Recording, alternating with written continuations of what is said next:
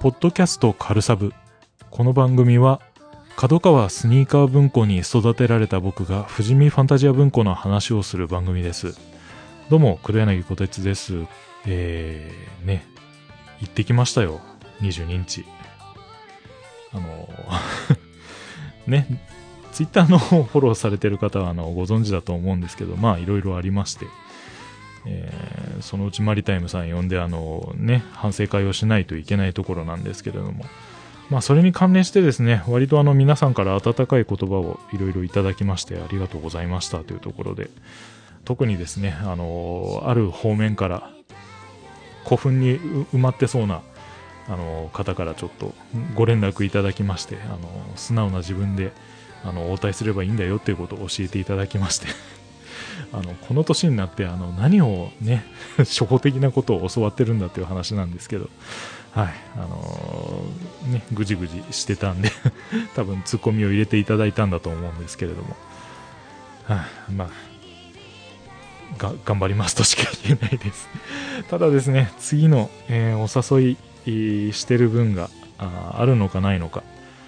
えー今日現在であの反応がない状態ですのでえーこのまま、えーき企画というか、うん終了になることもありません、その時はあの残念会を、えー開く予定ですので、はい、それもまたマリタイムさんに泣きつこうと思っております、えー僕の話はどうでもいいんです、えー今回はですねゲストを、えーまたお呼びしております最近ゲスト会ばっかりですよね、えー自分で準備することが、えーできなくなった黒柳は人に頼るということを覚えました今回しかもですね、えーお二人来ていただいておりますお一人目がですねこの番組のリスナーさんでもあります、えー、坂勢プラスさんですどうもこんばんは闇よりもなお暗き者夜よりもなお深き者混沌の海を照りたいし者金色なりし闇の王我ここ何時に願う我ここに何時に誓うなんか我らが前に立ちふさがり全ての愚かなる者に我と何時が力もて等しき滅びを与えんことをギガ スレイムどうも坂瀬プラスですよろしくお願いします あどうもよろしくお願いいたしますあーどうもすいませんあの番組に出ていただいてはいはいもうすっきりしてはい普通に平和に多分聞いていただいてただけだったと思うんですけれども、はいえー僕が巻き込みましたはいよろしくお願いしますはい、あの今のせんあの呪文詠唱でなんとなく今回何の話をするか分かっていただいたと思うんですけれどももう一方ゲストですねお呼びしたいと思います、えーオルバさんですこんばんは愛と勇気と希望の名のもとにマジカルプリンセスホーリーアップどうもオルバですあれあどうもこんばん今ははい回あの魔法少女会ということでお呼びいただいてありがとうございあまいやすいやいやいやいやいやいや魔法で少女は合ってるんですけど、あれあれあれすいませんはいオルバチャチャですはいあーじゃあオチもついたところでエンディングです、あはい今日はどうもありがとうございました、すいませんはい僕やパパートに突入ですはい。というわけにはいきませんのですいません。はいはーい。あのね、すごいのをぶっ込んでいただいて、あの、3人で、あのね、沈むときは沈んでいこうと思うんですけれども。ははい。い。えっと、今回ですね、お二人にお越しいただいて何をお話しするかっていうと、えー、まあ、最初のあの、プラスさんの呪文演唱の通りです。富士見ファンタジア文庫で、えーまたはアニメで、あの、ご覧になったこともがある方もあるでしょう。えースレイヤーズを、えーテーマにですね、ん何ら覚えていない黒柳に、あの、二人して、あの、こうだったでしょって、あの、思い出させてもらう回となっております。あれ魔法少女会じゃなかったでしたっ けいや、だから、魔法で少女はあってんですけど、あれちはい、リナインバースょだっと話がと違う。あれ話がちょっとはいあらあらられ魔法少女って聞いたんですけどねあれあれあれ。ちょっと打ち合わせがあれうまくいってあの後から入っていただいたんで余計にちょっと伝わってなかったですかそうねですね。はい。ちょっはと、いちょっと行き違いがあったみたいなんで。わかりました、はいじゃあちょ頭っ切りと替えて。はあじゃああれだったら軌道修正してあの、えープリティサミーの方向ではいはいい。あ、プリティサミーでいいですかあーはいえっと、ちゃ、ちゃちゃじゃなくて大丈夫ですかああまあちゃちゃもなんか盛り込みつつはいなんとなくスレイヤーズの話してたような気がするで終わっていただければそれで大丈夫ですあのねあのあ気づいたらああーあの頃なんかあんなの見てたなっていうなんかそういうあのね一末の清涼感で終わればいいんじゃないかな という感じで、えっ、と、いつもの回よりも、あの、黒柳のあの、ダメさっぷりがちょっとですね、 出ておりますので、お二人にご迷惑かけないように、ちょっと進行頑張っていきたいと思いますので、はお願いいし。ます。本日はどうぞよろしくお願いいたします。お願いします。はいお願いしまますあ、このまま、えっ、と、本編に移っていくんですけれども、スレイヤーズの思い出をどんどん語っていくことにはなると思います。それぞれ思い出したことなどを、えーまとめてはいただいてるんですけれども、まず、あの、スレイヤーズとは何ぞやっていうところをおさらいとして、えーご説明しておこうと思います。ほぼウィキより、えー抜粋、えー一部改変しております。えースレイヤーズというのは、えー神坂はじめ先生による日本のライトナベルの金字塔と言われております。えーイラストは荒泉るい先生。えーシリーズ本編は先ほども言っている通り、富士見ファンタジア文庫から1990年1月から刊行され、短編は月刊ドラゴンマジマガジンにて、1989年10月号から連載された後にスレイヤーズスペシャルとして同じく富士見ファンタジア文庫から、えー文庫化されて、えー刊行されています、えーひジャンルとしてはヒロイックファンタジーというものに分類されるそうです、えーファンタジア長編小説大賞の第1回の準入選作品受賞作ですねえー2019年10月時点でのシリーズ累計発行部数が2000万部を突破しているということで、まあ、かなり流行ったみんなの印象に残っている作品なのではというところですね。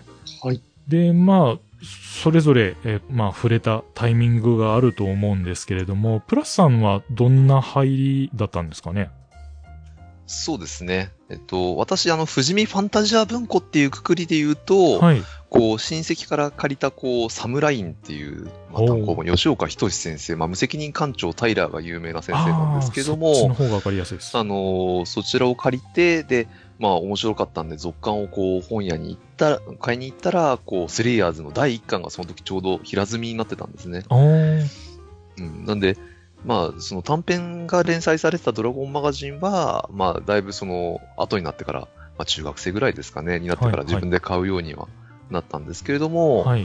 まあ、あの、小学校5年生ぐらいですか、の時にその、スレイヤーズとの出会いがありました。あーで、今年あの、30周年ですかね、なんかいろいろこうコロナのせいで、企画倒れにもなってるみたいなんですけど、はいはい。まああのなんか宿泊施設で、なんかこう、リナとナーガと一緒に寝れるみたいなホテルが用意されてたりとか、いろいろあったらしいんですけどもね、 それ大丈夫なんですか、一応まあそういう、まあ節目と年としてちょっとやっぱ語らずにはあーいられないなと思って、今日はすいません、ぶっこんできて。ああ、いえいえいえ、ありがとうございます。で、まあ当時、その小学校5年生ぐらいの時っていうのはこう、国語の成績がすごい悪かったんですけど、はいはい。こう、富士見ファンタジア文庫、マスレイヤーズを筆頭にですね、まあ出会って、もう布団の中で懐中電灯を持ち込んででも読むようになったんですね。はいはい。えそうするとみるみるこう、国語の成績が当時伸びていって、おーで、その分、みるみる目が悪くなってったんです。はいはいはい。小 小学校6年生ぐらいになる頃には、まあ、あの、黒縁眼鏡をかけたあの、デブオタク少年が完成していたっていうのが、まあ、私のスレイヤーズとの出会いになりますね。デブオタク少年ですか。え、はい結構体重、あのー大きかったんですかそうですね、当時のあのあだ名はハンマーブ、あの、ハンマーブロスの中に太ってたやつがいたので、デブブロスってああ、はいはいはいはいはい。マリオですね。当時デブはいはい。そうです。デブブロスってあだ名がつくぐらいには太ってましたね。ひーそうそうそだいぶ目が悪くなったって言ったら僕はゲームボーイのせいだったので、はいはいはい。はい。あれのあの、ライトボーイとかが、あの、あーあったんですけど、あのライトなんてね、そう大したことなくって、で、あの、わざわざあの、押し入れに入ってですね、あの、ライトを堪能、ライト機能を堪能するだけにのために、あの、押し入れに入ってやって、若干目を悪くしたっていう、そんなあ感れじなんか横から、横から電気を当てるシステムでしたっけああ、なんかそんな感じで、連裏か裏からじゃなかったですよね。そうです、そうです。だから、なんかいまいち、あの、ムラがあってですね。はいはい。はい。でした。えー何ゲームボーイ投稿してんだかわかんないんですけど。お次、オルバさんのスレイヤーズってどんな入りだったんでしょうかう。そうですね。ちょっと僕と、えっ、と、チャチャの出会い、あ、チャチャなんです。えっ、とちゃちゃ。ス、スレイヤーズ、同じ、あの、僕も小説版から入ったんですけども、はいはい。多分中1ぐらいですかね、ぐらいにお、まあ、近所に古本屋さんがあって、はい。その時はもう活字なんか全く読まない、もうゲームと漫画しか読まないああ。人間やったんですけども、はいはいはい。うんなんかたまたまこう、古本屋にこう、何巻か並んでるのを見て、あーちょうどアニメもちょ最初に始まった時やったのかね、はいはいはいぐはらいい。の時に、あ、これそういえばなんかアニメでやってたな、みたいな感じで手に取ってみたら、ドハマりして読むようになったっていう感じですね。ああ、そんな感じですね。うん。だから、割とその小説が出てからアニメ化されるまでの間はほとんど触れてなくて、アニメ化されてからああ、ちゃんと見出したような感じですね。なるほど。け結構遅かったっちゃ遅かったんですかね。連載からするとですね。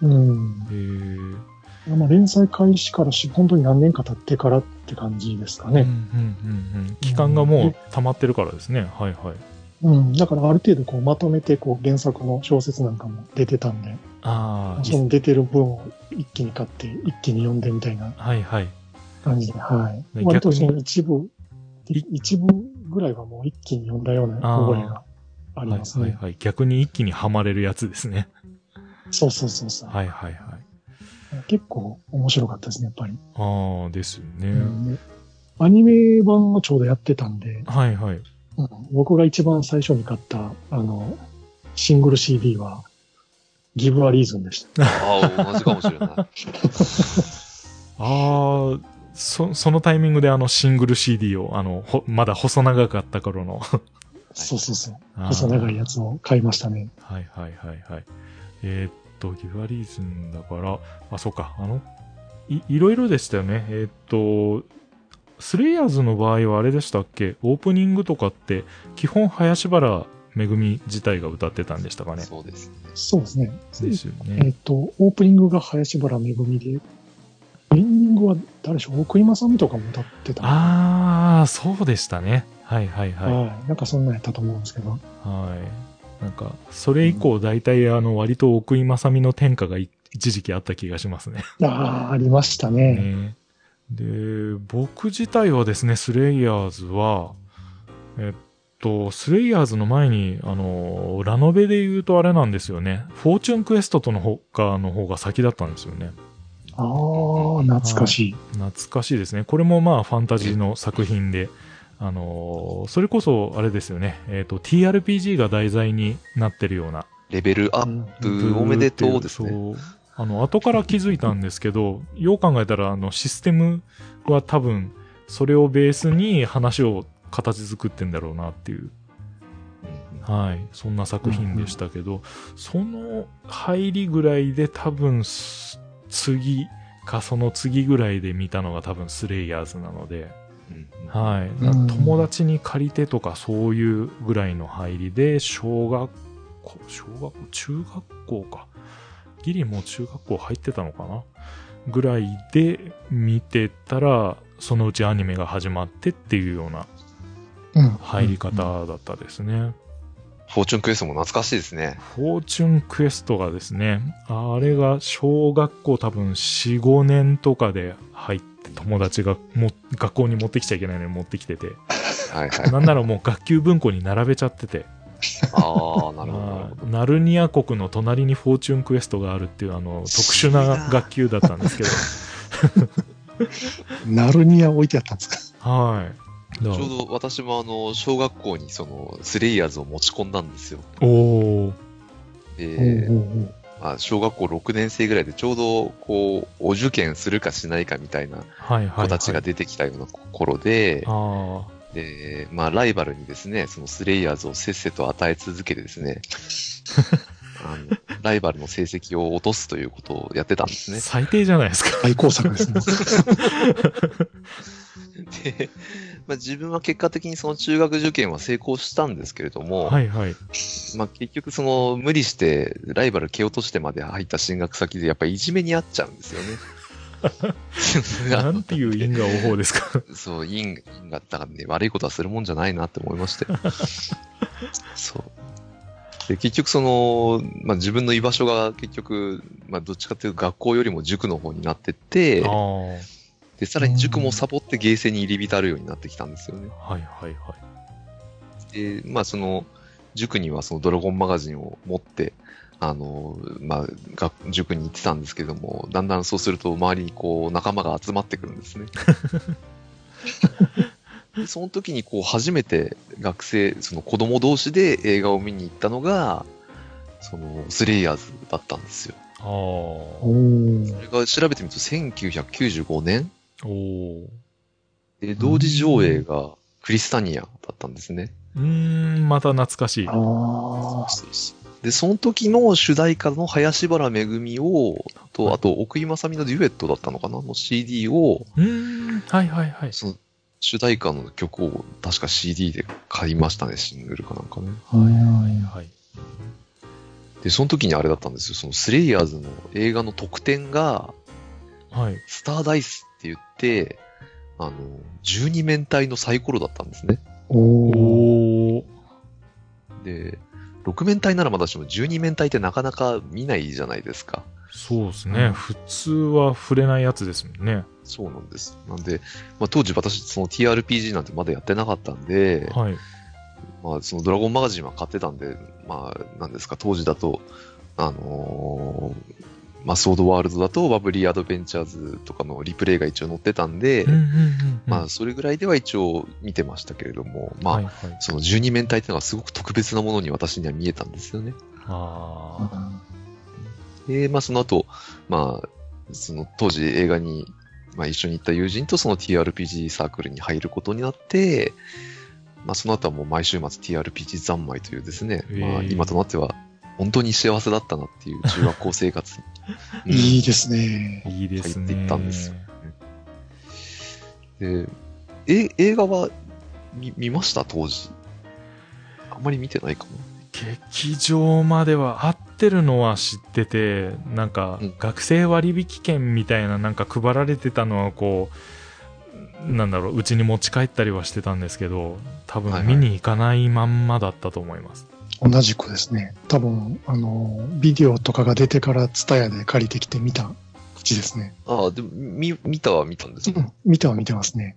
あの、スペシャルの話なんですね、確かね。うん。なんかほとんどど映画版ってスペシャルベースですよね。そうそう、あの、な、ナーガ様の巨乳を映画の大スクリーンで見るというですね、当時としてはなかなか刺激の強い映画だったなと思うんですけど、うんあの大音量であの高笑いを聞くっていうね。そうですね。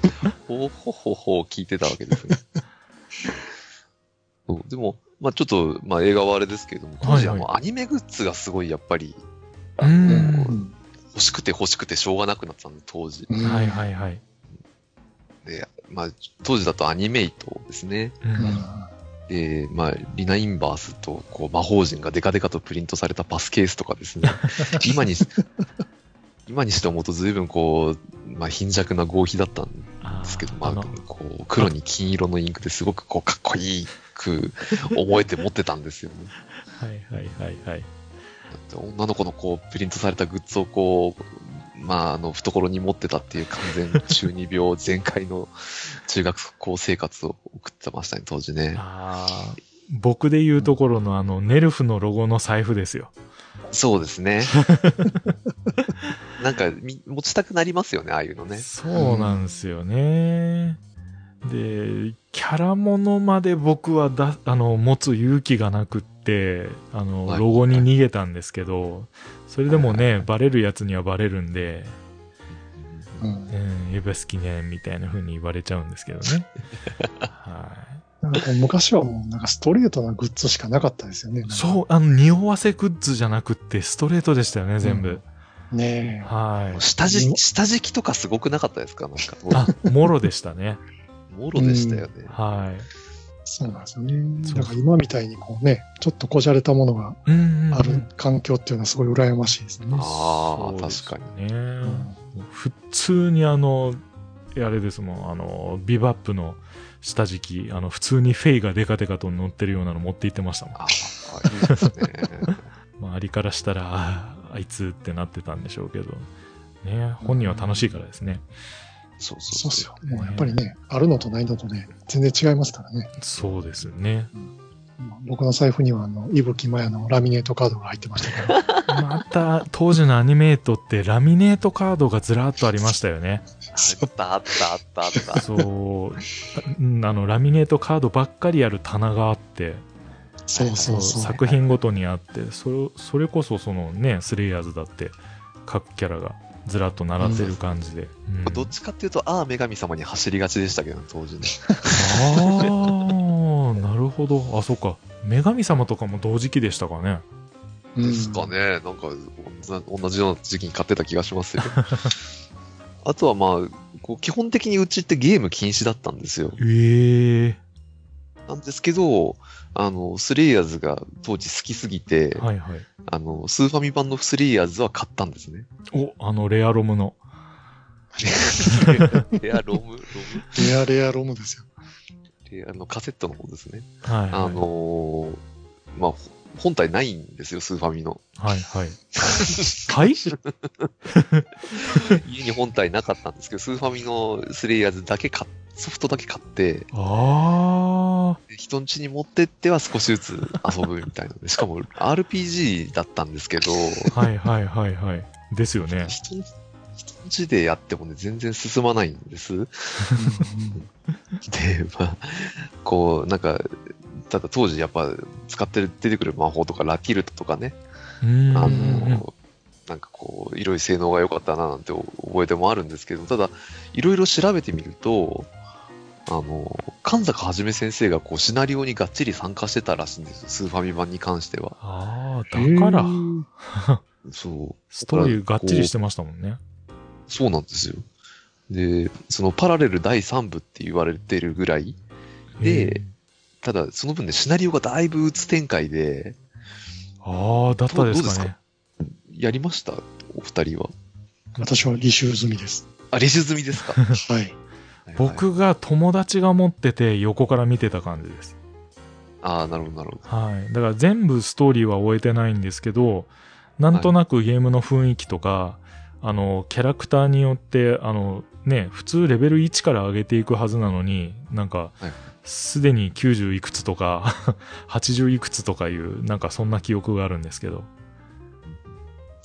そうなんですよ。だから、こう結構馴染みのキャラクターは後から出てくるんですよね。はいはいはいはい。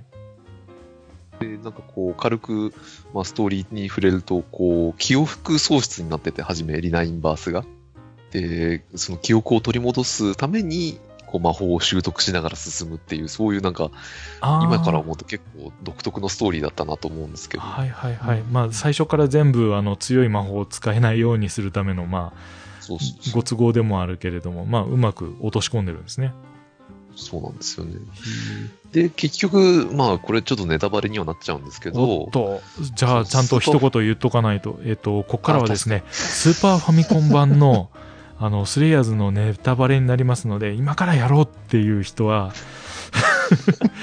まず、手には入い、るかなあの、まず、はい、頑張って、あの、オークションかなんかで落としていただいて、えーえー、ゆきちさんを何枚か飛ばしていただいてですね、で、それで、あの、なんとか、あの、プレイしてから、あの、続きをお聞きくださいっていうことで、はい、どう ぞ。はい、大丈夫ですかね。はい、大丈夫です。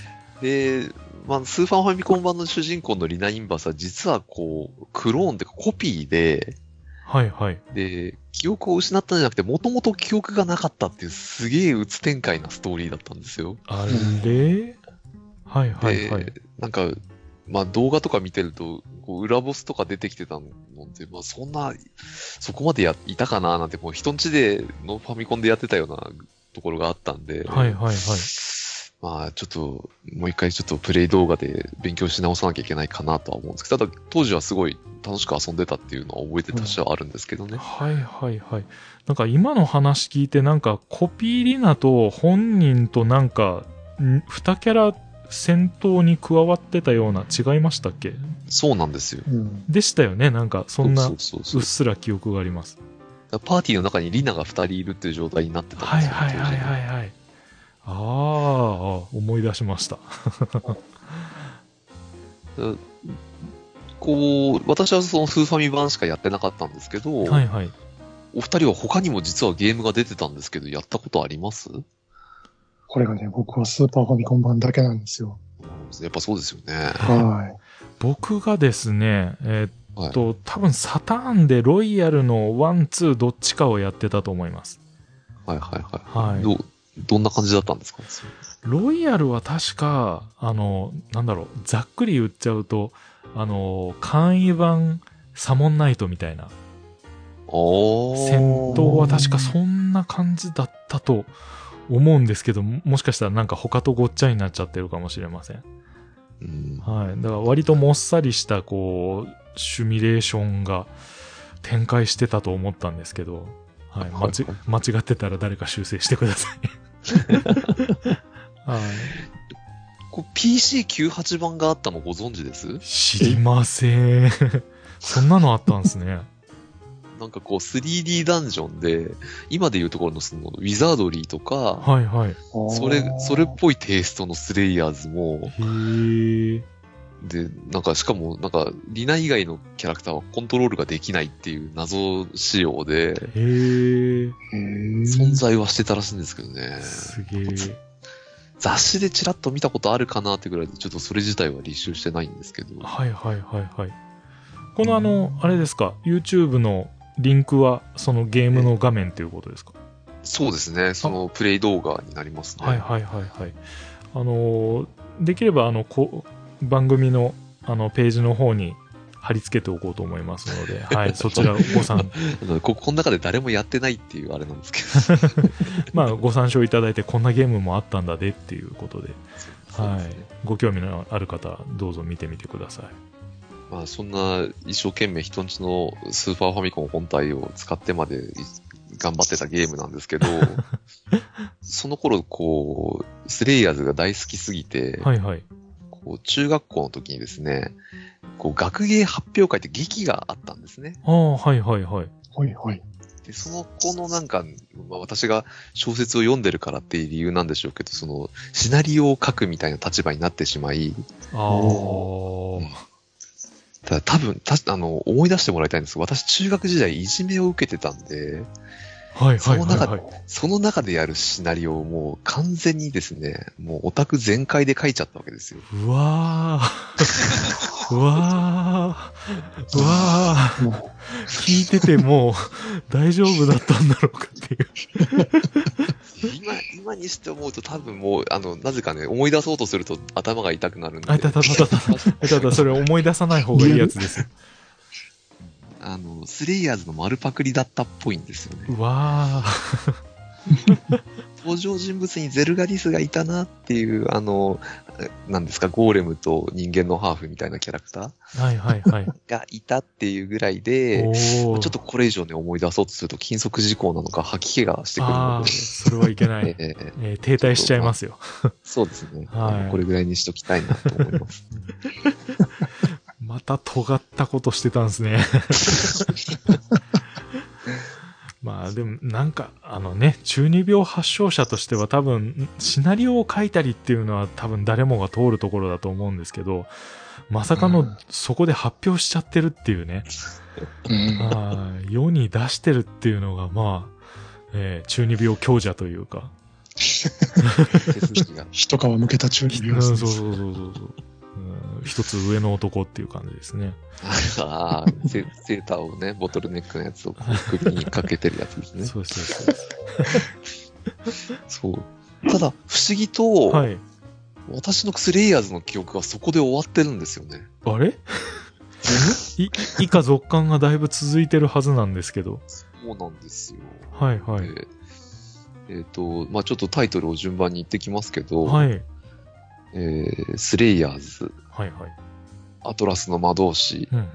サイラーグの妖魔。でもこの名前言うだけでタイトル、あの、表紙が頭に浮かぶんですよね。ああー、わかり ます。と、バトルオブセイルーン。はいはい。これ、読み方は、は、何でしたっけ白金の魔獣でしたっけ白金やったかな。白金の魔獣。だったですっけ。で、えっと、ベゼンディの闇、ガーブの挑戦、はい。司令都市の王。うんうんで、ここまでが第1部おお、になっうんうん。で、この後、ベゼルドの要件、ソラリアの謀略、はい。クリムゾンの猛襲。うんうん。で、うんまあ、以下続巻で続くんですけど、このあたりね、全く記憶がないんですよね。ああ、第2部の途中でっていう感じですかね。なんですよ。なんで、黒柳さん、俺も全部読みました。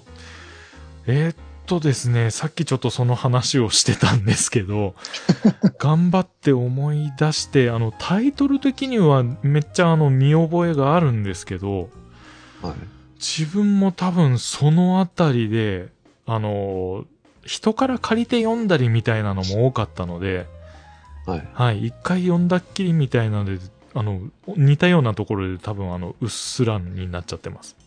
なんですよ。なんで、まあ、ちょっと急遽、その話をオルバさんに振ったらですね、はい はい。あの、オルバさんがその場で全巻ポチってしまうっていうですね。おっと本当にもうとんでもない事故ですよ。 本当にその説は申しし訳ございませんで した。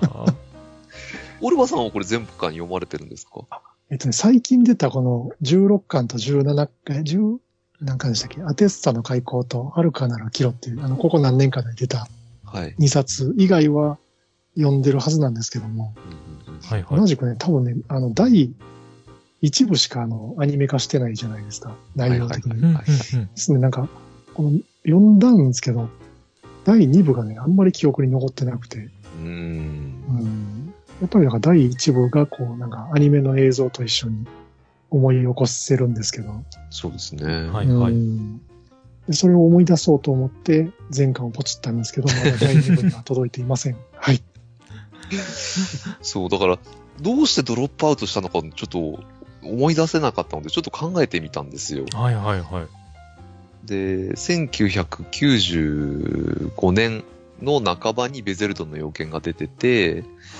で、ちょうど、まあ私、まあ年バレしちゃいますけど、1996年にちょうど高校に進学してるんですね。ああ、はいはいはい。で、高校に入学した後は、その TRPG サークルがたまたまあったんで、はい。その、まあ高校の先輩の手伝いでコミケで当時徹夜したりとかですね。ああ。で、その後先輩から与えられたおフルのスーファミ、やっとここでスーパーファミコンを手に入れたんですけれども、はいはい。 で、ここでまあ、猿のようにメガテンとかぷよぷよやってたんです ね。で、まあ何よりその時に PHS を手に入れたんです、高校生になってから。はいはいはいはい。この頃でしたね。そうなんですよ。まあ、エッジとかなんかいろいろ名前ついてた気がしますけうど、ん懐かしい名前。で、その小説を読む習慣が多分この辺りからね、ごっそり抜けちゃったんだと思うんですよね。はいはいはいはい。うんで、先輩とかはまあなんか、ブギーポップとかを一生懸命なんか読んでたみたいなんうんで読すけんでど、ました。はいはい。私ね、どうもブギーポップだけはなんとなくおしゃれの匂いがして手が出せなかったんですよ。 と、そのおしゃれがいいんじゃないですか、ブギーポップは。あ、さすが、さすが黒柳さんおしゃれ。 いやいやいやさすが、あのシャレ柳さん。あ の、今、今、いや白柳さん。 白柳ピュア鉄です。最近いろんな名前があるから。ほんとね。大喜人の名前は大喜利にしないでくださいっていう感じなんですけど。すいません再現性が高い。はい。そうだからね、ブギーポップとかだと、ね、あの今までそのいろんなファンタジー系が多かった中で、現代でしかもなんか、ちょっと不思議な話みたいなので、だいぶ毛色が違ったんで、うん、飛びついちゃいましたよね。だからそこからガラッと多分世の中の流れが変わったんですよね。ああ、ラノベ界も。ラノベって言葉がそもそもスレイヤーズの頃にはなかったんですうよ。ん、なかった、なかった。ああ、そうですよ ね。スニーカーズ文庫です。うん、そうそう、文庫名で言ってましたね。そうそそううそはいはい。お前電撃派かみたいなさ、そういう話でした。だかうんはいはいはい。ら、どうですかブギーポップはラノベなんですか。あれはどうなんでしょうね。まあ、あの、いわゆる漫画の絵がついている挿絵の小説でって感じでいくと、ラノベなんでしょうけど、でも割と内容ハードなんですよね。うん。はいで、ね、人が割と生き死にしますし、うん。はい、救われない話もあったりするんで、うんはい。あの、さらっと読んで、なんか、高校生同士の恋愛で、母って終わるようなあれじゃないので、おうんはーい。結構重めなんで、だから、その後結局、角野公平先生ってあれですよね。割とあの、新、新書というか、ハードカバーの本とかでも出していきましたよね。うんああ。だから、多分、ラノベの枠に収まらないような作品は多分、ちょっと形を変えて出されてた感じもあったので、うんうん、うん。はい。まあ、あの、微妙なところですよ ね。ねえ、ブギーポ本当ップこの頃微妙なんですよ。こはう、定義が曖昧で。はいはいはいはい。うんだから、どこからラノベって言ってたのかなっていうのはすごい不思議な感覚で。あーうんなんでまあなん、かね、こう、スレイヤーズなんかも、あの、ラノベの元祖とか言われますけど、うんうんうん、そうそれを遡ってるだけで、ライトノベルって言われだしたのは、うん、やっぱ線引きが難しいですよね。そうなんですよううね。ん。まあ、ここまでは、あの、時系列的に、あの、スレイヤーズの流れなんかを追ってきましたけれども、えっと、キャラクターそれぞれの魅力なんかも、えーいろいろありますので、そこをちょっと掘り下げて話していけたらと思うんですが、まずは主人公のリナ・インバースですよね。まあ、あの、 第1巻、あの、この間読み返したんで、なんとなくしっかり思い出せたんですけど、山賊の追いはぎをするっていうむちゃくちゃなキャラクターですよね。初っ端からね、登場が確かそうですよね。そうですよね。で、あのね、自分が魔法使いでしかも高威力の魔法を使えるっていうんで、地域ごとぶっ放して、お宝をあの溜め込んでるのを根こそぎ持っていって、で、取られた元に返すわけでもなく、自分のあの財産にしていくっていう。はい。ドラゴンもまたいで通ると言われるドラマタのリナっていうですね。結構、あ、 そこだけ取ると悪逆非道なキャラクターですよね。なんかこう、女性キャラクターではあるんですけれども、はい。登場でこそこう、か弱い女の子を演じつつも、はいはいはい。結構、こう、元気なイメージが強いキャラクターでしたよね。なんかそうでこすう、ね。なんかだ、誰ちゃんが好きとか主人、なんか他のキャラクターとくっつくみたいな、そういう恋愛感情にこう、左右されない、なんか強くて元気な女の子っていうのが、こう、リナインバース像の中では、まあ、自分は好きだったのかもしれないですね。ああ、なるほど。あとなんかこう、小説を読んでると思うんですけど、はい。リナのなんかイメージってこう、ひたすらこう、強いっていうイメージがあるじゃないですか。はいはいはい。でもなんか結構ね、小説読んでると、よく、なんかピンチになるんですよね。うんああ、割とそうでしたね。はいはい。うん結構なんかなんだかんだでこう追い込まれていくっていうのが、あの、あって、はい。ね、あの、場合によってはなんか敵に捕まったりとかも、うんありましたしうんうんうんありなんまかしその辺がなんか今、改めてこう読み返すと、あ、そういえばそんなやつやったなっていう、 た。ああ。うん、強さ一辺倒ではないっていう感じが、結構新鮮やったですね。はいはい。確かに。やっぱりこう、うん捕まった時のピンチといえばあれですね、こう、魚人に、さあ卵を産めって言われたのが、あれは名シーンでしたね。はいはい嬉。しいですよね。あれはきっとなんかね、よあの見た人、読んだ人の 何かしらのこう性癖に異常をきたしてるような気がします。いやいやあ、逆に逆に。逆に、こう、新しいのに目覚めちゃったみたいな感じですか。はい。なんか違う方向に青少年を持っていったんちゃうかなと。あなるほど、なるほど。 なんかこう、荒泉るい先生の、こう、イラストがやっぱ、なんすごい、こう、魅力的だったんですよね。はいはいあはいの、。あの時代の、あの、なんですか、荒泉愛っていうんですか、あの、荒泉先生の書く名とか、はいはいうんうはい。んうんあの辺の、なんか時代の、なんか象徴してるような気がするんですけど、めっちゃ練習しましたもん、あの、ねえ、今でも多分皿で書けるんちゃうかなと思うんですけど。もともとなんかアダルト系のイラストレーターなんですよね。あ、そうなんですか。僕それ知らなかったです。もう知らんかったです。え私もし調べて初めて知ったんですけど、当時の話としては、なんか、ライトノベルのブームでの、まあ、アダルト系のイラストレーターをこう起用した草分け的存在みたいな、そういう言われ方をするらしくええ て、えいやはいまあ確かに思い返すと、あの、衣装の胸にポチッとあったりとかしたような気はします。だから、結構際どい絵もあったんですけど、うんうんうんただ、私の中でなぜかね、あんまりエロの対象にはならなかったんですよね。おーまあリナ・インバース自身がこう貧乳っていう設定だったからかもしれないですけど、でも貧乳っていうほど全然貧乳じゃなかったですよね、イラスト。あありましたよね、おおむねイがラ。ストはね、なんか、アニメの時は割とね、あの、あーそれが、貧乳がこう、フューチャーされてましたけど、はいはい。はいはい挿絵の時はなんか割と普通にあったっすよね。ありましたよね。うん。そうそう。だから、あのー割とその、自分の記憶の中では、その作品中で胸の大きさに言及してたのが、あれぐらいが、あの、最古の記憶なんですけ ど。はいはい。で、ああ、あの、小さいことを、あの、気にする人がいるという認識があそこで芽生えた感じだったんですけど。はいはい。でも、ああるじゃんって思って。あそうの、ですよねこれ、うんうんこれでないだったら本当にない人はどうするんだよって、子供ながらに思った記憶があるんですけど。まあ、ただあの、な、ナーガがね、あの、スペシャルの方にいたキャラクターあーですけど、隣にいはいはいはたい人がありすぎたんで、そうですね。だ僕な逆なにんかあれがありすぎて、なんだろう、あの、胸という認識にならなかった部分があります。あーあーあれ確はかなんかこう、またね、露出狂でもあり、あんだけ胸ありますけど、うんまあ、逆に行き過ぎてて、こう、対象にならないっていう、なんか逆にエロさを感じないっていう不思議な現象になってましたうね。んうんうんそれはなんかわかる気が しますね。うん あとなんか、ナーがやったかな、誰かが、あの、リナの胸を、大平原の小さな胸って言っ てたような気がしますあ言ってました、言ってました。大草原の小さな家のパロディっていうね。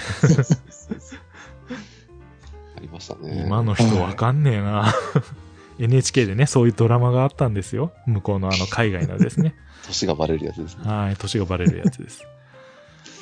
でただ、だから、そう、薄い本っていう意味ではあんまりスレイヤーズものにはいかなかったんですよね。 ああ、はいはいはいはい。どっちかっていうと、こう、当時、まあ、同じ頃に流行ってた天地無用みたいなとか、あうんと赤堀ささとりんさとりのこう、作品群確かに、エッチって言ったら赤堀作品って感じはしますね。そうなんですよ。うんなんで、まあ、ハーレム、当時ハーレムものの走りだと思うんですけど、うんまあ、なんかそういう薄い本ではそっちの方がお世話になったなっていううん。感じがうんしますね。うんはいはいはい。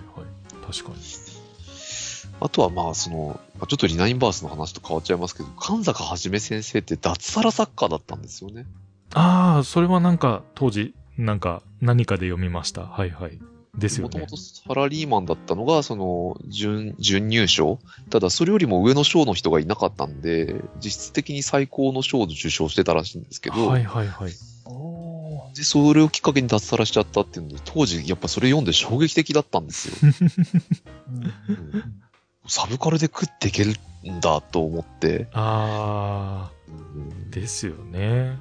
なって、まあ、その淡い期待を胸にですね、まあ、あの、中学、高校と遊びほうけてたために、こう、大学受験に失敗したらですね、私はイラストで食っていくっていう、こう、言い残して家を出ちゃったんですね。ええ それ、どれぐらいの期間あ、一週間ですね。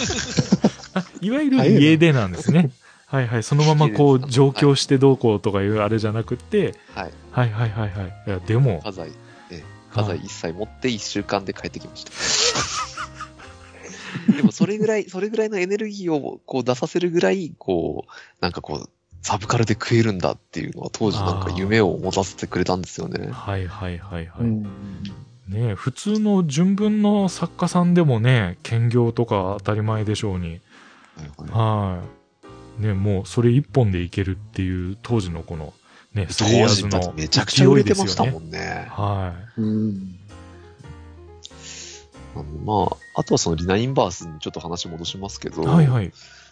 あの、林原めぐみが、当時としてはその、まだ、なんだ、起用され始めた頃だったんですけど、はいはい。うそれがドンピシャだったんですよね、キャラクターーと。ん。こっからなんか林原の派遣が始まったっていう感じはしましたね。そうですね。ねだからもう私にとってはこう、林原めぐみといえば、まあ、この間映画も見てきました けど、綾波じゃなくて、まあ、リナインバースだと。はいはいはい。やっぱ歌も上手でしたよね。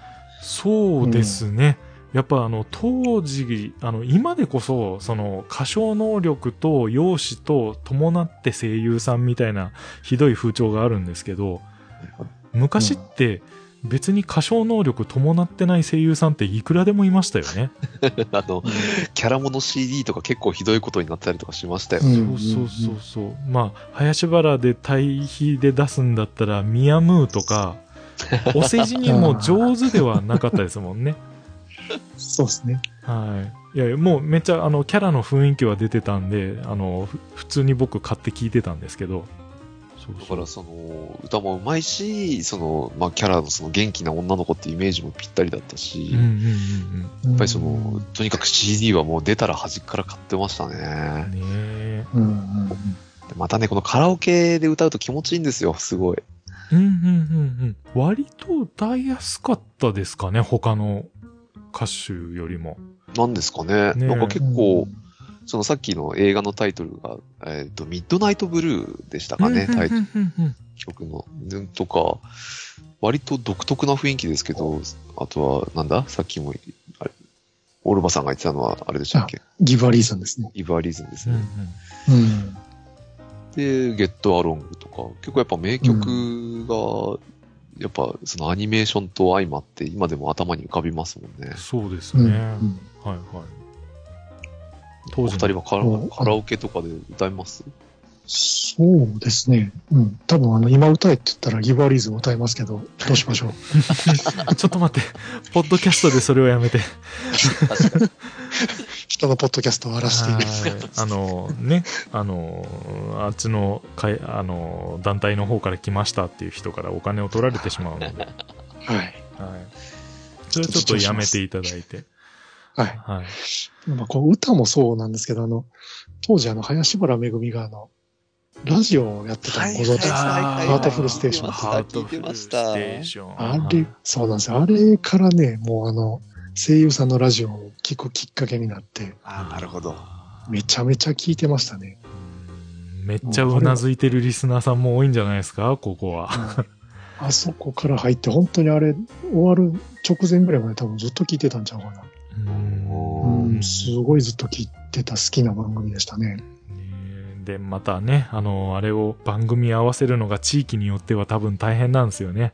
そうなんですよ。ねなかなかね、あの、自分の地域には入らないギリギリのだったりすると、こうね、他県のこう、周波数に頑張って合わせるっていうことになるんで。結構昔はね、なんか遠方の AM になんか合わせるためにラジオのアンテナをちょっと改造したりとか、んうん結構やってましたね。はいはい。動線使いましたよ。そうなんですよ。なんか部屋の壁にね、張り巡らしたりっはいはいはいはい。ていうのが始まったのが、もうこの林村めぐみさんうんうんうん。だったですね。ですね。 そう特にこうアニメの、アニメか声優関係って言えば、基本的にラジオでしたよね、当時は。そうですうね。ん深夜のラジオがやっぱ多かったですね。そうなんですようね。ん結構えぐい時間にやってるんですよね。こう2時からとかこう。あそうあの、学生が起きてくにはちょっとっていう、そうそうそうそうあー録音しときたいぐらいの感じでしたけそうどなん。ですよはいで録音するのも結構ねあの遠方のやつやったらなかなちゃんとか。調整してから、なんかタイマーかけて録音して朝起きて聞いてみたら、ものすごいザーザー言ってたみ たいな。あああ。失敗するっていう。ねそうなんですよ。結構きつかったですね。あ。懐かしいですね。うん。もう林原さんを語はっいてしまいましたね。そうそうそう あの林原さんで行くとあの渡るの卑弥呼も捨てがたいなっていうわけのわからなああ、いことを言っ確てかみに。たり、はい、これはあもうで小も学生メインの時ですからね。そうですね もっとちっちゃい頃の話になっちゃうんですけど、うん。はいまあ、主人公ではないからですね、うんはい、あーあれだったんですけどやっぱ声としてはその時から印象的でしたよねう。うんうんん、そうですね。からのその後の派遣がどんどん続いていくんでなんかずーっとなんかほぼ主人公林原じゃんみたいなのが結構あったようなおーブルーシードだったりとか、はいはいはい。うんはい、いろいろあったって言いながら、そうですねはい、それしか出てこないっていう、サザンアイズもそうじゃないでしたっけああそっか。だから高田雄三系割と林原っていう、うん。はいはいそういうのもありましたね、うん。うん、では次のキャラクターに行ってみましょうかえっ、と、はいガウリー・ガブリエフ、えー声優が松本康則さんですねえっ、とノリスケおじさんの声の方と言ったらこれ、 じゃあ全然知らなかったんですけど、うん僕も分かってなかったですよノリスケ おじ、ノリスケおじさんガウリーだったんだっていう。まあ確かに名前を見たらあそうだあの時見たあの名前だってなるんですけどねうんやっぱそこは演技力の、やっぱ、凄さなんですかね。使い分けですよねうん。片やだって、ね、勝手に人ん家に上がり込んで冷蔵庫を開けるおじ開けるおじさんかと思えば、 片や、こう、挑発、壁眼の美形の剣士、うんまあちょっと頭弱いですけど、ちょっと頭ですね。 なんか、リナにいいように使われてたっていうイメージが強いですけど。こう普通、こう、なんか主人公、それこそリナとカップリング全面推しで、こう、話が展開するかと思いきや、んうんん。まあ、要所要所ではそうなる部分もあるんでしょうけど、ああ、はいはい。どっちかっていうと、なんかこう、まあ、頭弱いところがだいぶ前面に出てましたよね。はいはいはいはい。最初なんか一緒に行くきっかけになったのも、なんかこう、リナを子供やと思って、ね、保護者気取りでこう、なんか近くの町まで送っていくよみたいな、うん、感じがきっかけやったりしたから ね。そうでしたね。うん。そこに貧乳設定が効いていく っていう。そうそうそう子供にしか見えない父という。ただそんな、その保護者ずらしてた人がたまたま持ってた剣がすごすぎたっていう ね。なんか、むちゃくちゃでしたよね。え、そんなところにそんなものがっていう。であれ、初めから持ってましたよね。そうですしたね。ね。で、刀身が外れて、進化を発揮するんでしたっけそうそう。あの、塚の部分のピンをペッて抜いて、はいはいはそい。の、ね、塚だけ構えたら、光の剣になるっていう。あの設定もかっこよかったですよね。かっこよかったですね。うんそうそう。あとなんかこう、いろいろ魔法をそれに乗せて、なんか、光の剣の色が赤くなったり黒くなったりとかいろいろやってましたようね。ーん、 はいはいはいはいはい。だからあの頃のあの、えっと、ファイナルファンタジー5とかで魔法剣士とかが出てきて、はいはい。その辺の記憶とちょっと紐づいてる感じなんですよね。はああ、あなるほどな。い。ー。であ、れ属性が攻撃に乗るみたいな。一番最初になんか、光の剣に魔法を乗せたのって、ギガスレイブですからね。あーはいそっか。そうそうそう。よりによって強い魔法。そうなんです。一番最初にあの赤宝石レゾが一番最後に、いやレゾシャブラニグズですね。そうそう、レゾシャブラニグズになったのを最後倒すときに、劣化版のギガスレイブを乗せそうてやそうそうそうそう。るんですよね。劣化版でしたね。うん。そうそうそう。劣化版とあの、新版っていうその呪文の差もありましたよ ね。もうすっかり忘れてましたけどね、そんな ね。ねなんか自分の口の中ではあのドラグスレーブとギガスレーブが完全に混じってたんで、はいはいはいはい。だから、ただ当時はやっぱり覚えてましたね、ああいう魔法っうて。んうんうんうん。僕はああのスレイヤーズの方の呪文はダメなんですけどあのなぜかあっちですよ、えーフォーチュンクエストの魔法の方はわかるんですよはい覚えてはいてはいはい今も嫁田やち合モテし大体電録がしたまるだとかね。 ドゥルミルパイルンエセンパサイゴガイラーとかなんかそういう、あれでしたよいやね。いや逆から読むとなんか日本語になってるみたいな。ああ、はい。はい。ああ。そういう確か呪文だったんですけど、はい、しれっと出てくるっていう。何なんですかね、ああいうのを覚える記憶力、今欲しいよっていうね。うん。そうですね。だからその本来学習に使うべき、あのね、 文献に使うべき記憶力をなんかそこで使ってしまってる感じもするんですけど。そうですね。ねそうそう。中学のノートなんか端っこになんか書いてた覚えがありますけどね。はいはいはいはい。はいはいはいもうなんか燃やした気がしますけど。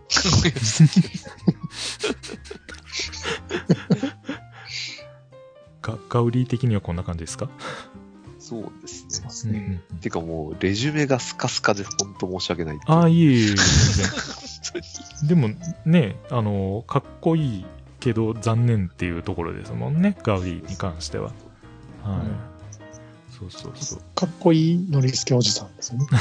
当に急に、急におかしい。何次これだからあの自分の記憶の中ではもうちょっとあのラブコメ成分が入ってたかと思ったんですけどそうでもないんですよね、あの、漫画版だと結構ラブコメ全面になるんあですそっちの記憶かあよ。あ、そっちうんか。漫画版ありましたね。はい小は説はね、突然、こう、だいぶドライになるんで、いはいはいはいま荒泉先生の趣味なんですね、あれはね。はいはいはいはいうん漫画版って何種類かありましたっけなんかね、でっかい、でっかい大判のがありすましたよねそうそう、大判の雑誌があったんですよ。はいはいはいそうそそうこは、あの、リナの入浴シーンとかもうろにーんあっあたりとかしてなんか入浴シーンっていうのでなんか記憶が呼び起こされましたよきっかけが。はいはい。なんとなく、はいはい。そういうのだったですよね。で、まあ、どんどん行きましょうか。キャラクターが次が、はえー白蛇の長。もうスペシャルのキャラクターですね。先ほどからちょこちょこ話は出てきておりますが、えー声優が川村マリアさんです。まあ、出自としては、まあ、作中での名言は慎重に避けられているんですが、本名はグレイシア・ウル・ナーガ・セイルーン。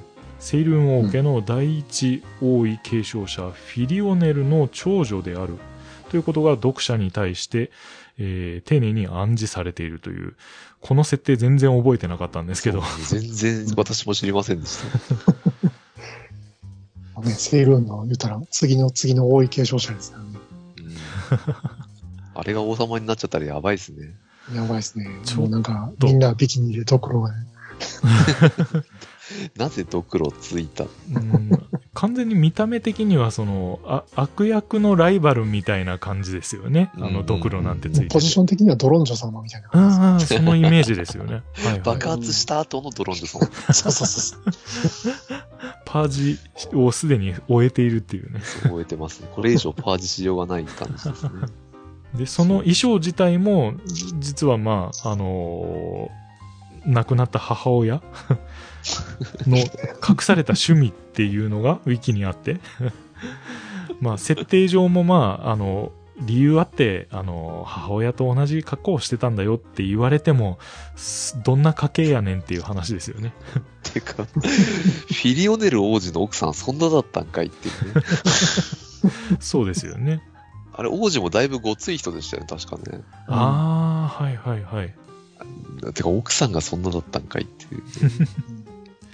まあ、ほとんどね、スペシャルはもうギャグで通してるんで、そんなんばっかりでしたけ どね。そうでしたね。うん。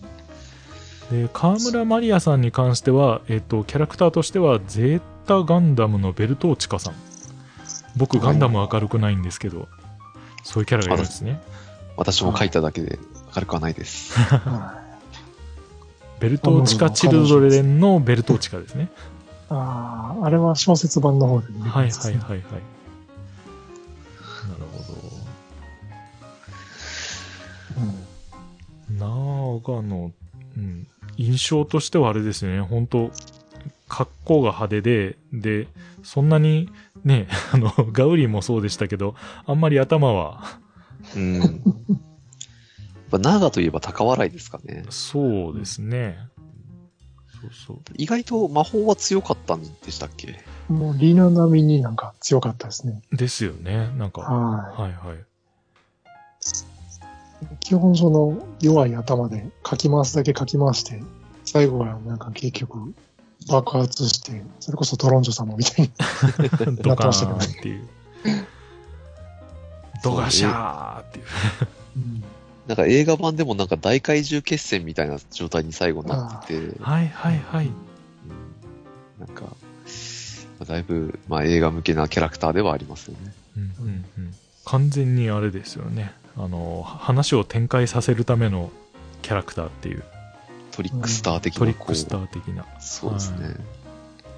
感じではありましたねで、えー次のキャラクターとして挙げていただいているのがエル様、えー金色の魔王ロード・オブ・ナイトメア、えールシファーの仮名というか略称というかなんかずーっとエル様エル様っていう表現ばっかりで続いてたんでしたかね作中ではうん作中っていうか、後書きのキャラクターなんですよね、この人。そっうんか、そうでしたはいはいはいはいで、L 様と、あと S?S、はあ、はあはあはあはあいたいた。なんか S, S がシェゾ・シャブラニグドゥうん。の、あ、違う、シャブラニグドゥの S か。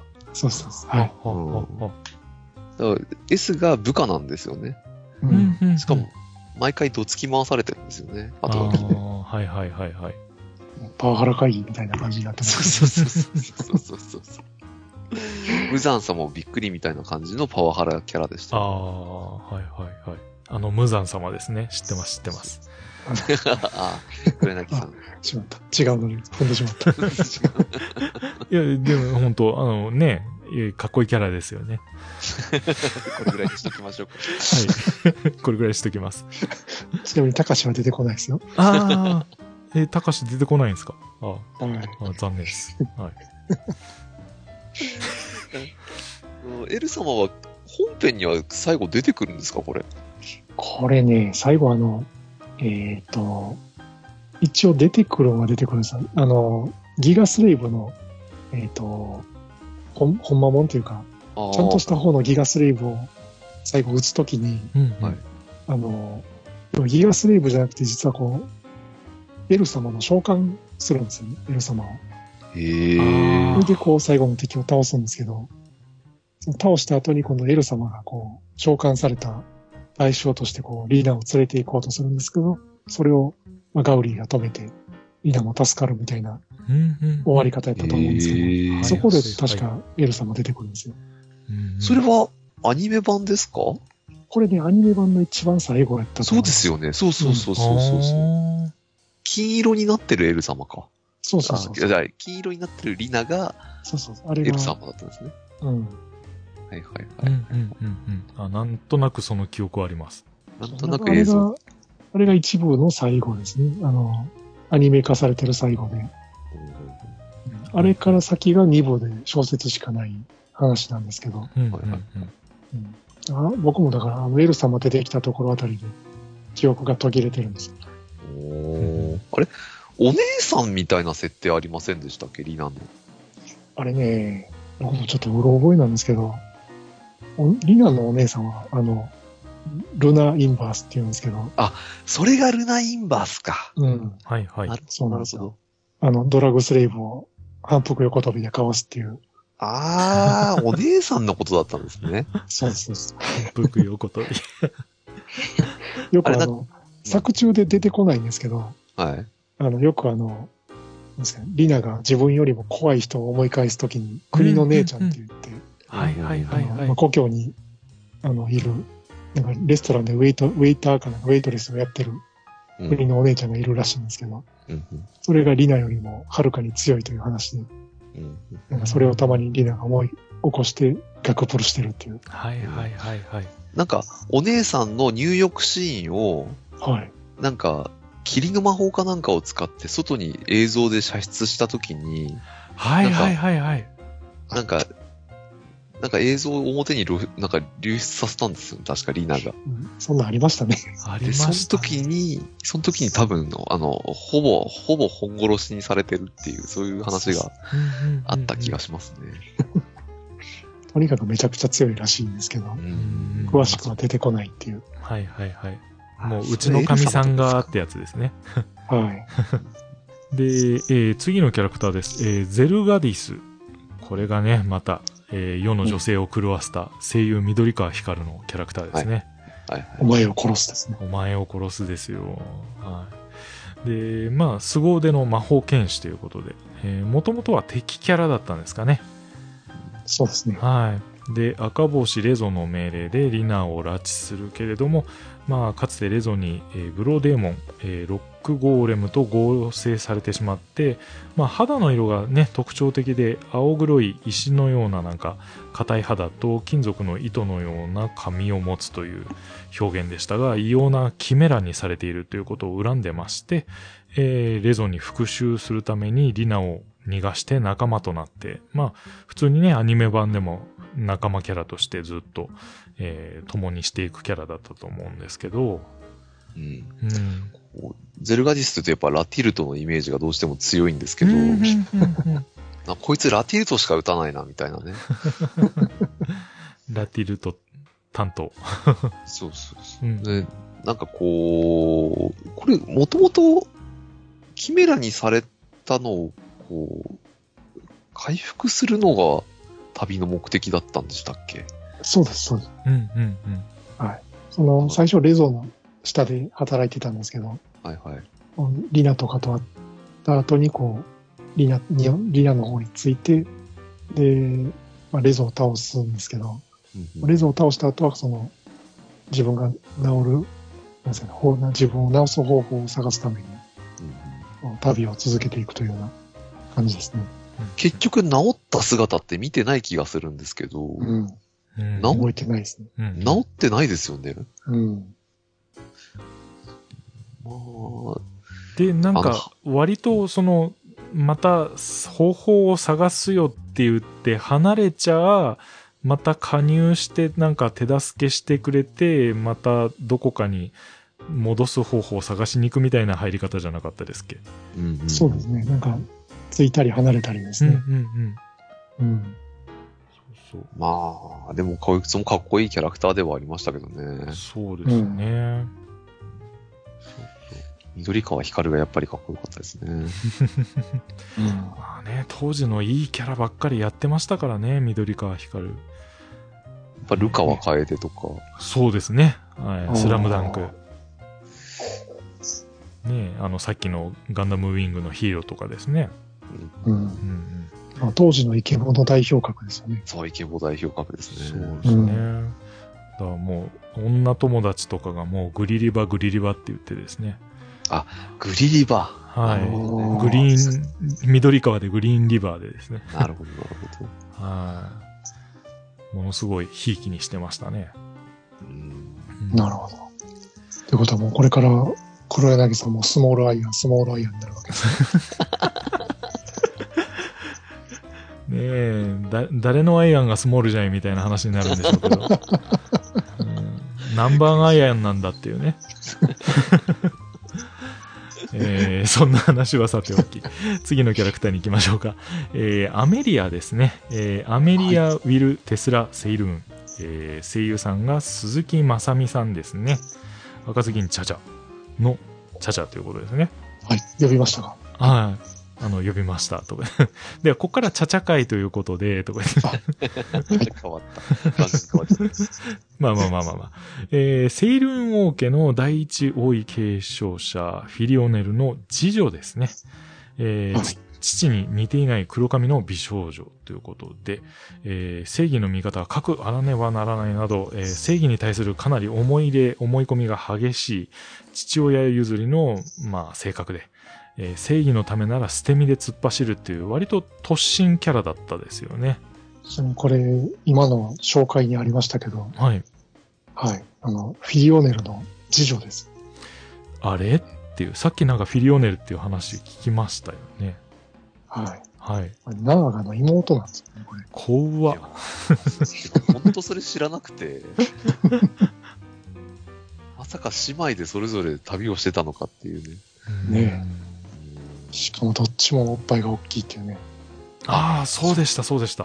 アメリアおっぱい大きいキャラでした、そういえば。んそうっすねんうんで、またリナと比べられるっていう。そうですよ。大平原の小さな胸と比べて。なんかこう、アメリアってどうしてもやっぱり、こう、ゼルガニスとカップリングされがちじゃなかったですか うん。うんね当時の鉄板ですよねうんうんうん鉄板ですよね。うん。他に、他になんかあったかななんか、拳で殴ってましたっけひたすらそうですね。なんか魔法使うのか、拳で戦うのかよくわからないような、うんうんそんなちょ感っとじつ。盲信ですよね。うんうん僕はあのアニメの方のイメージで、あのーリナと一緒になんかアイドルデュオをなんか組まされて、それでキャラソンを歌ってるっていうのがあったと思うんですけど、はいはいはいはい、はいあ、ーあった気がしますね。確か乙女の祈りとかいう歌を歌わされあるっあてー、いう。懐かしい。そうそう。うん、そのイメージが強くって、あのー胸のこととか完全に忘れてましたね。だからすみ曲ま、せん。胸、胸のことしかなかったです。あ曲先行で覚えてたっていう。はい。あ。こんな感じで。まあ確かにそうですよね。あの、突っ込んでって話が動いて、リナが収集つけてみたいな。うん。はい。そう考えるとやっぱり、ナーガと一緒なんですよね。やるそことが。うですよね。確かに。はいはい。問題を起こしてっていう。うん、まあでも、ナーガよりはだいぶ常識人ではあったんですかね。うん、でもなんか正論で殴るタイプだったの で、やりづらさはありましたよね、なんか。確かそうに。ですね。ね、うん。そうそうそう。本当に正義っていう名のもとに動くんで、うん。はい、ね、あんまりあのリナ自体もあの正義一辺倒ではないの で、はい、自分が正義みたいなところがある んで、ね、その辺でちょっとあのずれるところがありましたよね。うん。うんうんまあ、いろいろキャラを紹介してきたんですけれども、えーだんだん時間も押してきましたので、え2部のキャラは、えー記憶が薄いこともあり、少し、はい、飛ばす形になります。すいません。 まあ、あれですね。えー、あげるとしたらアニメの方のあのゼロスですか。ああ、それは秘密ですですね。はい。ああーれはちょっと特徴的だったなっていう。はうい。割とはあれの、えーラミカも売れたんじゃないでしょうか。うん。えー友達は持ってましたよ。てあ の学生証に入れてましたからね。はあいれ、目、目が開くんですかね、あの人は。ここぞっていう時になんか片目開けたりしてませんでしたあそうであ、すね。してましたね。はうい。ん。そうそう。まあ、魔族ですからね。 はい。あれ、で、重心感重心感でしたっけあれ、魔族じゃなかったでしたっけあ、いゼや、ロ魔スって族、魔族のうん。あ、そうですそう重です。心感ですね。はい。はい。いましたね。で、声優さんが石田さんですよ。石田明ああ、はい石田ボイ、石田ボイスですよ。わあ、そりゃ、カオルくんじゃないですか。そうなんですよ。うん裏に何かあないはずがないっていう。うんうん。ね、そういう特徴的なキャラもおりつつでしたが、まあ、いろんな、えー思い出を、えー思いつくままに語ってきたんですけれども、えーそろそろお時間となってきましたので、たえー今回はこれぐらいで畳んでおこうと思います。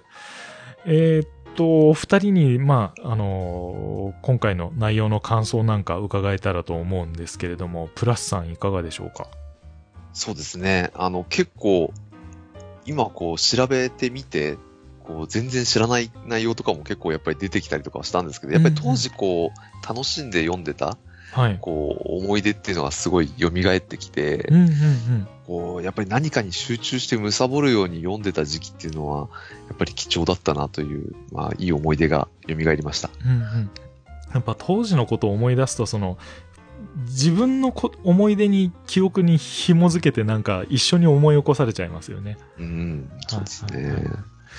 またなんかカラオケに行きたくなってきましたね。いやいろいろ歌いたいのはあるんですけどねもう状態が状態なんで人からぐらいしかできないもんで。はいはい。はいオールバさんはいかがだったでしょうかそうですね。やっぱり今回、あの、改めて全巻をポチってしまったんですけども、すいません。とんでもないです。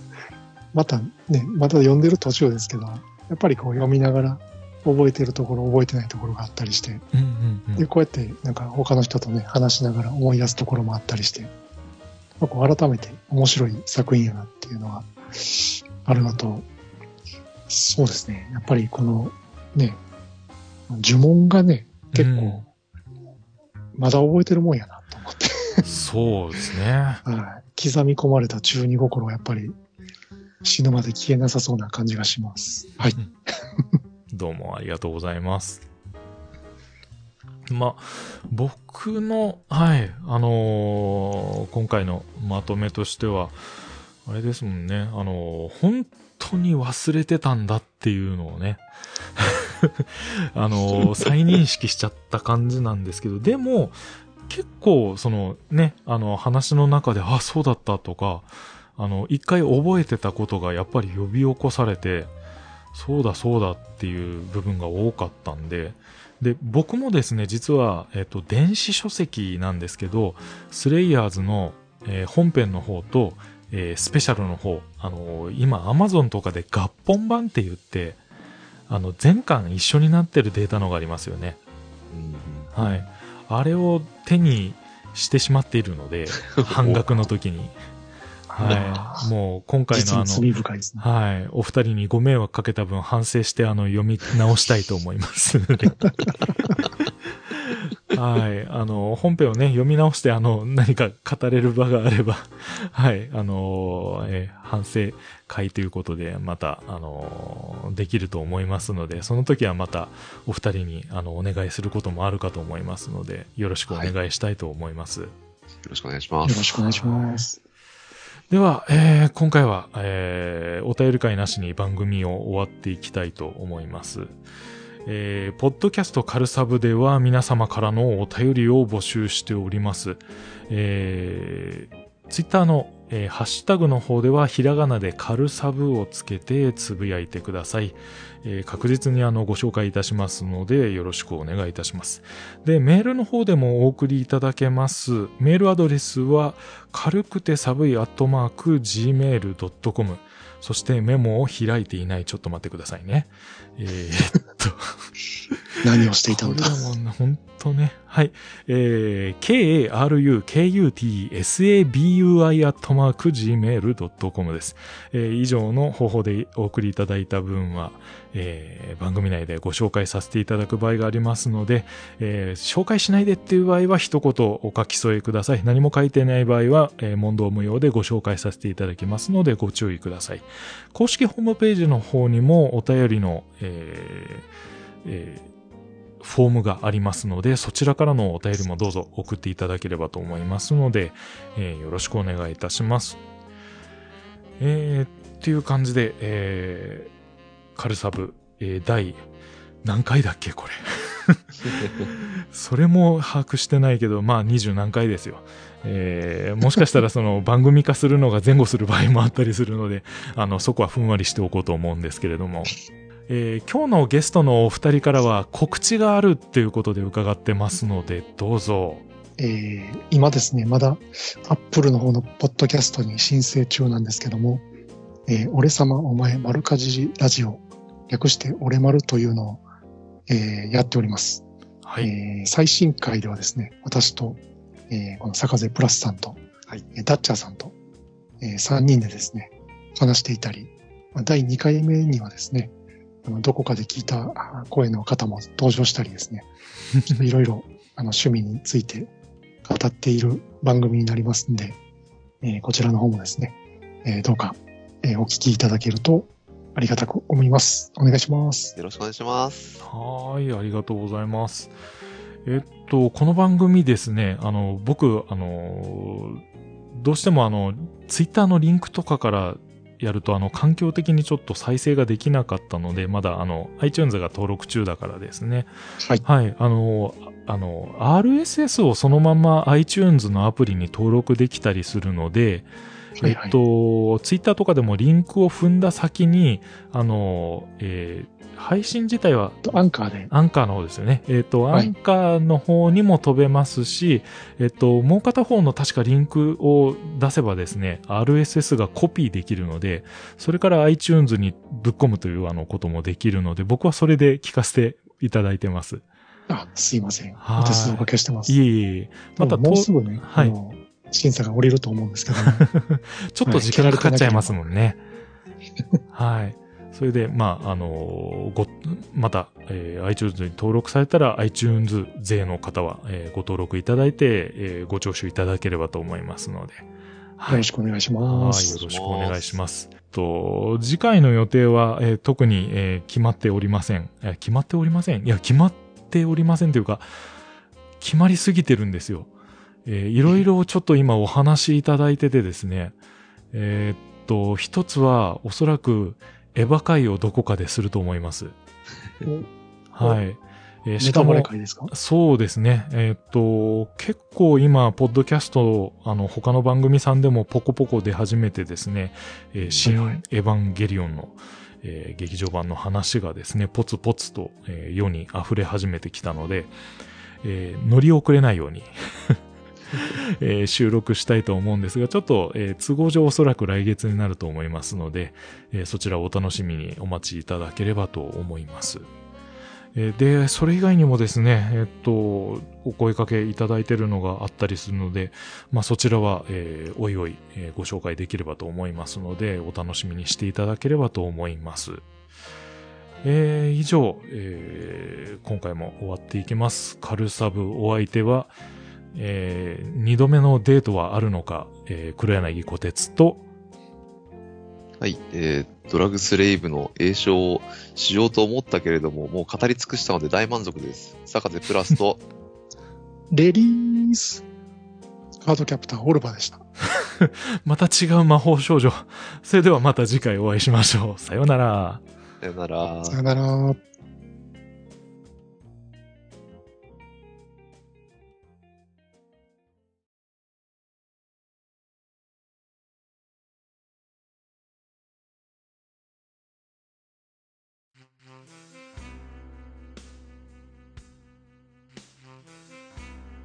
大学生時代にこう免許合宿に行ったんですね、運転免許に。で、はいはい。まあ、そこで出会った女の子が、あのー富士見ファンタジア文庫のファンだったんですよ。おーまさに今回のテーマの。はい。で、やっぱりこう、運転免許合宿って、まあ、自分は男友達と2人で行ったんですけど、うんうん。やっぱり来てる女の子も結構やっぱ出会いを求めてるんですよね、多分。ああ、ひと夏のバカンス感がありますよね。そうそうそうそうそう。はいはいはい。なんで、まあ、向こうも女の子2人だったんですけど、うんあの、一緒にプールに行ったりとかですね、うん、おーこおーう、一緒に飲みに行ったりとか、まあ、その、ウェイな感 じで、キャッキャウフフとこう、勉強合宿をエンジョイしてたんですね。うわめっちゃ陽キャじゃないですか。面白い。もう当時なんかそんなことやってましたね。わお。でただ、問題があって、うんうん。その一緒に免許合宿に行った男友達と、その、富士見ファンタジア文庫のファンの女の子と取り合いになっちゃったんですよ。ああ、ガチャっちゃったんですね。ガチャっちゃったんです。だから2対、2対2だったんですけど、取り合いになっちゃったんで、まあ結局、いたせなかったんですよね。あ、どうぞどう ぞ。何、いた、いたすってどういうことだろうちょっとよくわかんないけど、まあなんかできなかったんでしょうね。はいはい。で、ただ、その、帰る頃に、実はその女の子は、あの、佐伯忍先生のファンだったってことが分かったんですね。お佐伯忍先生っていうのは、その、卵王子カエルロットの苦の苦なんて、そのシリーズを書いてた先生だったんですけー。どうんう、んうんで、まあ、私はこう、当時やっぱ神坂はじめファンだったんで、まあ、もしその佐伯忍ファンだったら、あの、付き合ってたかもって当時、こう、その合宿の最後の最後に言われて、うん。いい。うえんーこう、切ない思いをした、しましたね。あー以上で。す。まさかね、ゲストさんからピンク会が出ると思わなかったんで。え、これあれでしょあの、出た人は全員やらなきゃいけないやつですよ。まあ、あの、道筋は作っていただいたんで、まあ、そういうことになりますよね。あの、大体あの、こ僕れでねのネタもだいぶ尽きてきたんで、ねはい。あとはもう人に頼るしかないからですね。